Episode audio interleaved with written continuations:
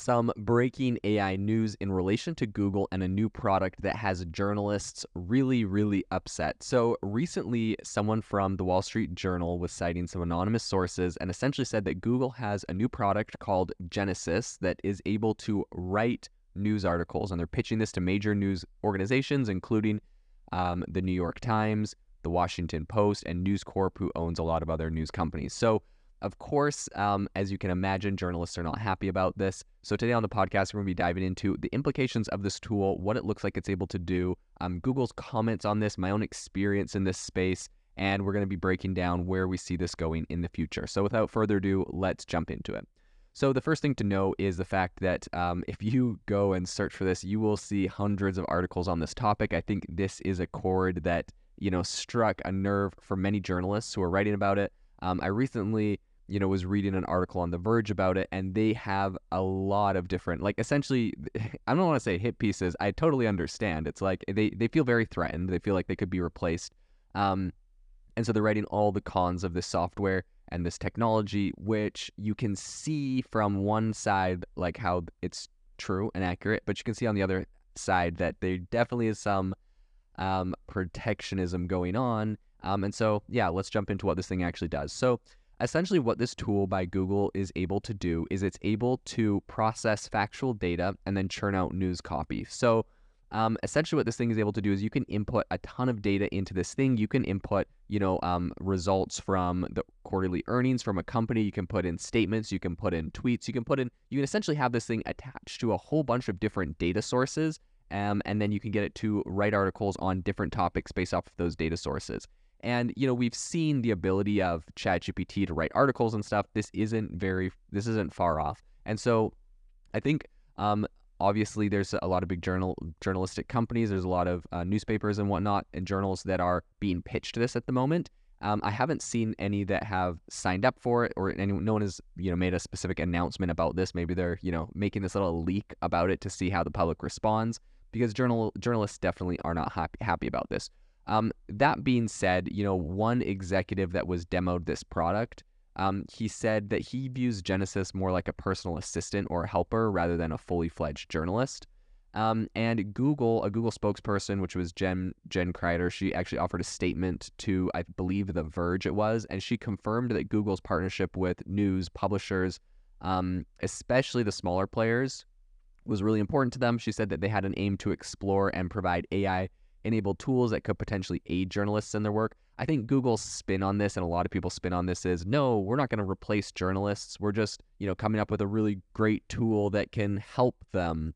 Um, and I think it's kind of the same spin that Microsoft had with Microsoft Copilot. They're like, look, we're not replacing developers. We have Microsoft Copilot to help uh, to help, you know, developers with their coding. I actually think Microsoft had a better um, has a better argument there with developers because you know a lot of things in code are there's not you know it's not black and white there's not necessarily one way to do things there's a lot of different ways. Some developers are extremely creative in how they code things um, and how they're able to figure things out. And so i i mean that sounds bad because now it sounds like i'm i'm saying journalists are not creative. So i'll okay let's do that.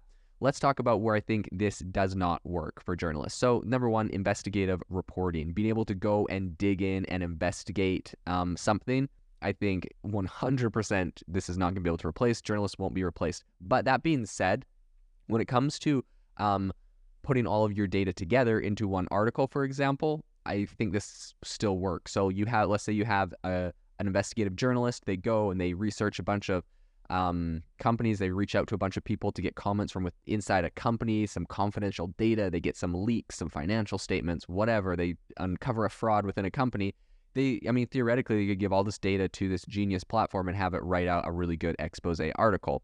Um, but that being said, of course, this thing isn't gonna go in and and gather all that data. Now, is it possible that in the future an AI could like go and send emails to pertinent people and try to find leakers and like put together an expose article? Yes, an AI could theoretically do that. You give it the mission of write an expose article on any company that you think is, um, you know, engaging in corrupt uh, practices. In fact, you could write an AI model that says study the top, you know, uh, study the stock market, look for trends. We'll show you trends of companies that were committing fraud and what their products were and what the news articles were saying about them. You, you could, I mean, this sounds crazy, right? But like, imagine you develop a an AI model that is able to detect fraud in the stock market.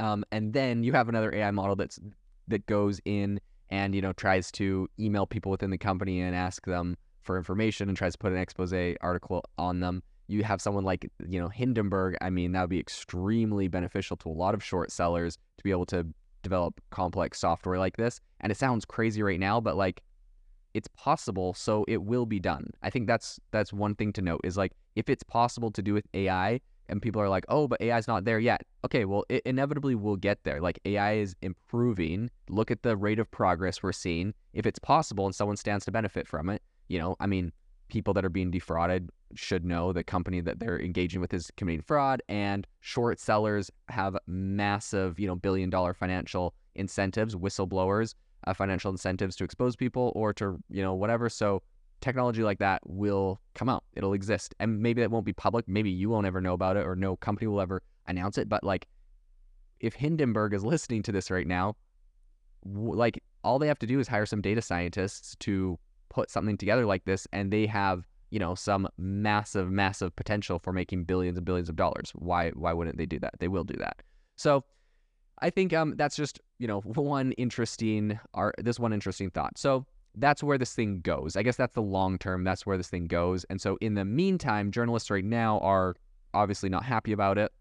Um, there was a uh, a quote by Crider from Google that says the tool could potentially suggest headlines or offer different writing styles to journalists. We're hoping that this emerging technology will bolster journalists' productivity and creativity, similar to how our assistive tools have been enhancing user experiences in G- Gmail and Google Docs. Okay, so you can see Google here. It's so funny. Um, usually, tech companies like really uh, drum up interest about their tech and how cool and powerful it's going to be, and then here all of a sudden, you know that the opposite is true when you have a company like Google like downplaying their tech. It's like it can suggest headlines or different writing styles. It's like you don't need a complex, powerful AI to suggest headlines. Like I, I use headline suggestion tools like, you know, five years ago on, you know, random little websites. Like you, you don't need headline suggestion tools. You don't need, you know, different writing styles. Like that's absolutely ridiculous. That's 100% Google trying to just downplay the fact that their tool inevitably can replace journalists and therefore it will replace journalists. Is that a good thing? I don't I'm not saying that's a good thing. I'm saying inevitably many news organizations will replace journalists with this. Um, and yeah, I mean, I think that's a it's definitely a bummer in a lot of regards. However, it makes a lot of financial sense when you have a company like BuzzFeed News that you know declared bankruptcy. There's a whole bunch of news organizations that are declaring bankruptcy. Um, and so when you have that, when their company has the prospect of declaring bankruptcy or switching to, you know, maybe three people in their newsroom are managing like 20 AI agents generating articles, of course they're going to pivot to that. Like these, like why would they go bankrupt when they have another alternative? So I think, given the environment of today, this inevitably will happen. And anyone saying it won't and just saying this is a little co-pilot tool is kind of just blowing smoke um, to to make it to make it just downplay the the situation. A lot of um, a lot of journalists are arguing that you know without actually experiencing Genesis, forming an opinion about it um, and its effectiveness could be premature. Um, a lot of people are saying, you know, a look at previous attempts to leverage machines for journalistic tasks, like what uh, CNET and Red Ventures and G/O Media tried to do um, show that it didn't, you know, doesn't do a good job. And essentially with CNET, what happened was they had an AI that was writing, and it uh, it was the early days of ChatGPT. It was writing an article about in um, interest rates, and it did some calculations on the interest rate thing wrong. So everyone kind of roasted them for it, and they were like, "Okay, we're gonna stop using AI to write articles." I mean, the rest of the content in the article was perfect and great. Just they probably should have had someone fact check the math in there because we know that AI is not very great at doing math or the current language models. Of course, that's something that will also get improved and will get fixed in the future. So um, that's something that you know journalists are pointing to, like, oh, we can't, you know, we can't let AI write articles because of blah blah. I think at the end of the day, it's like this thing could write an article and then you could have someone go fact check it. Look, we're fact checking articles live now, anyways. Like, how is that? If you could spin this spit this article out in a tenth of the time, and then you just got to sit there and fact check to make every, sure everything's accurate. And especially if it can cite its sources from where it grabbed the data, then I think that makes perfect sense um, to speed up the process. And hey, like let's look at it from a positive stance. people will be able to get the news faster. You'll be able to break a story. Something happens, you'll be able to get gather a ton of data and break a story like five minutes later instead of five hours later or five days later. So I think there's a lot of uh, I think there's a lot of potential and there's possibly some real world benefits to the consumer by being able to get this information faster. So I think that um, obviously AI on the internet, this isn't new. We're seeing Bing and Bard and ChatGPT, and they're all able to generate articles and content. Um, you know, some journalists recently noted that even Google's AI model designed for hospitals has its own pitfalls, right? They're they're trying to point out some shortcomings, which I 100% think are relevant. They're important to talk about. These AIs are not perfect, but I just think that anyone pointing at AI and its flaws and saying, you know, like, see, look, this thing, it messed up, you know, like the CNET articles, math was wrong on the interest rates, or like this thing isn't good. I think that that's it's ridiculous because we know that inevitably those things will get better. So it's like let's just look. You can love it or hate it, but if you want to know what's going to happen in the future, like look at what it can do now and forecast the future of where this thing goes. Don't try to like nitpick at little um, nitpick at little flaws you see now and say like this is why it will never work. Like it will definitely work, and we should uh, you know, prepare for a conversation. Do you want to ban all AI, make it so only humans can be journalists? Like, um, you know, I'm not saying I agree with any of those uh, those paths, but like, let's be realistic. If if you're if you want a journalist to never be replaced by AI, you should probably start really thinking about the next steps instead of just trying to nitpick at some small flaws in AI, because inevitably AI is going to do a lot of this stuff. Um, I think a lot of potential users have some reservations about Google's uh, commitment to product development. Um, well, actually, to be honest, this is a point I've heard some journalists bring up. They're like, why would we go and integrate Google Genesis and start getting it to write our news articles? Because Google, like, they're, they're kind of notorious for like making products and then killing them. So, like, what if Google just kills this product? I think that's just like kind of a ridiculous uh, complaint. If it was a really popular product and everyone used it, Google probably wouldn't kill it. And if they did, I'm sure like this is a total this is a totally viable, visible, um, logical use case. Someone else will do it. It'll be successful. So regardless of if Google, regardless of Google's track record of killing things, I don't think that's a good argument for why you shouldn't use Genesis. If it's a useful tool, Google will do it or someone else will do it. Anyways, I thought it was kind of funny. So I think that it is important to note that the relationship between Google and the news industry hasn't actually been super great. Um, I think Google kind of had the the impression that with Google News they were going to try to help local newspapers um, to get more readers and whatever. And, and there's been a lot of people that have complained about how they went about doing that. And they've attempted to negotiate um, an accelerated mobile pages or an AMP debacle, and um, there's some federal lawsuits where essentially Gannett accused Google of maintaining ad tech monopolies that harm local news.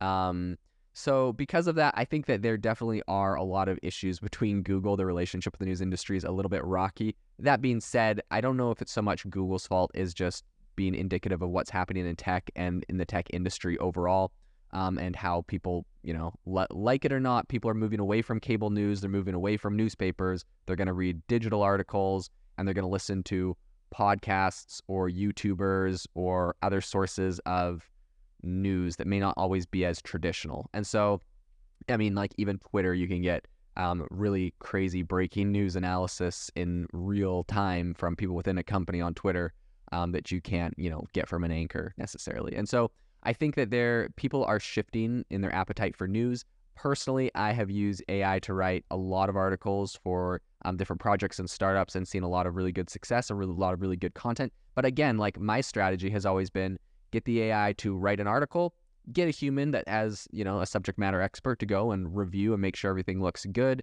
um, fix anything, correct it, just read over it, and then uh, we publish. And, you know, doing that personally, I had one specific startup uh, in particular that we were able to about almost 10x our website traffic with AI generated articles that were reviewed by a subject matter expert. So there there's no there's no way in my mind that that subject matter expert could have written the amount of content we wrote and could have seen the amount of results for the price uh, that we were able to do it um, and that was the only way it was viable for our startup to be able to do that profitably so I think at the end of the day, um, whether or not a lot of journalists complain about Google and Genesis, I think Genesis will get uh, will get used, even if it's not by major news organizations, um, smaller companies, independent journalists, independent news organizations. These things are going to have a massive boon in news and in revenue from tools like this. So overall, I see this as being a really big thing in the industry that 100% will take off. So this will definitely be something that we will continue to follow into the future and see how it plays off plays out across news. Thank you for listening to today's podcast episode, breaking down how AI is impacting your industry. Today's episode is sponsored by AIbox, a no code AI app builder and marketplace, which just launched a crowdfunding campaign. If you are interested in investing in a new AI startup, you can go to republic.com slash AI box. I'll leave a link in the show notes as well to learn more. The minimum investment is $150 and the maximum investment is 100,000. Until next time, have a fantastic day.